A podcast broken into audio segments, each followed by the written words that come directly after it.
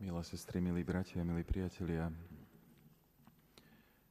Od eh, pondelka predvčera po celý mesiac budeme čítať v prvom čítaní pri Svetých Omšiach eh, z listu Hebrejom.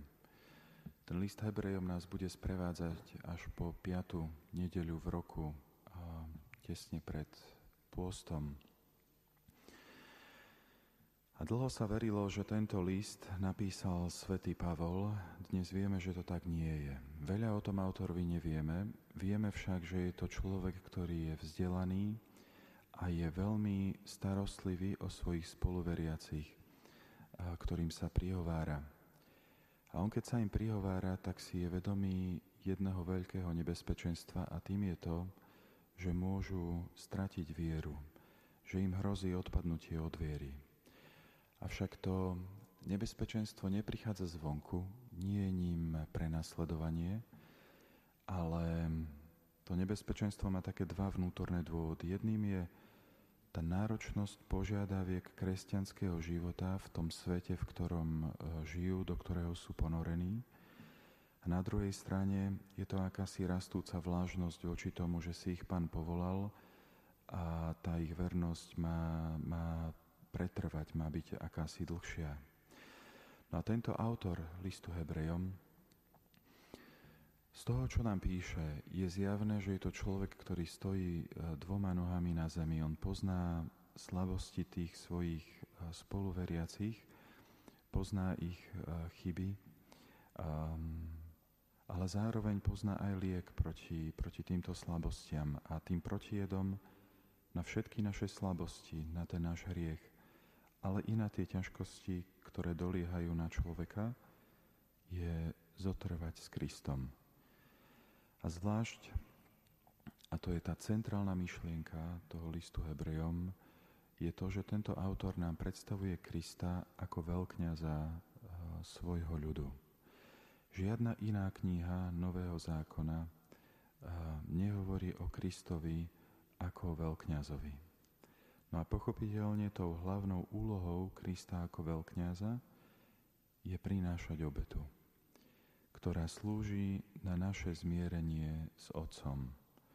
Obetou celého svojho života, obetou na kríži, Kristus raz navždy priniesol dokonalú obetu, ktorá, um, ktorá slúži na to, aby sme boli zmierení s Otcom. Alebo inač povedané, to, čo robí Kristus veľkňaz, je veľmi podobné tomu, čo robili kňazi ešte počas starého zákona. A tým bolo očistiť a posvetiť ľud pred tým, aby on sám mohol priniesť obety.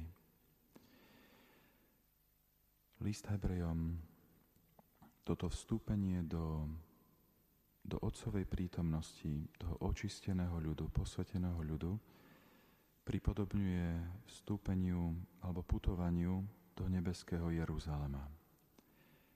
Teraz Kristus ako najvyšší kňaz očistil srdcia všetkých veriacich. To, že sme tu, že sa môžeme zapojiť do tejto eucharistickej obety, či už tým, že sme prítomní tu v kostole alebo, alebo virtuálne cez internet, ale to, že sa zapájame do tejto eucharistickej obety, je ovocím Kristovej práce s nami samými. Je ovocím Kristovej obety za nás. To, že my nehodní prinášame obetu hodnú Boha, je ovocím Kristovej obety za nás. A to platí nielen o tej eucharistickej obete, ale o tých každodenných obetách, ktoré prinášame um, v tom našom živote. Tou ústrednou myšlienkou listu Hebrejom, ktorú nám ten list bude dávkovať každý deň, stále z iného uhla pohľadu, bude to, že Kristus nás robí schopnými predstúpiť pred Otca tým, že nás robí podobnými sebe samému, tým, že nás očistuje, tým, že nás posvecuje. A v tom našom živote si to uh, stále nedostatočne uvedomujeme a nedostatočne pripomíname to, že ten duchovný život, život s Bohom, je stále primárne viac to, čo Boh robí s nami, než to, čo my robíme pre Boha. Hoci samozrejme to naše áno Bohu prejavené v konkrétnych skutkoch, je nutnou podmienkou, aby nás k sebe Kristus mohol, aby nás uh, sebe Kristus mohol pripodobniť. To je to, čo ten najbližší mesiac prežijeme s listom Hebrejom, akési duchovné cvičenia, kde nás tento autor bude čoraz viacej vovádzať do tohto veľkého tajomstva.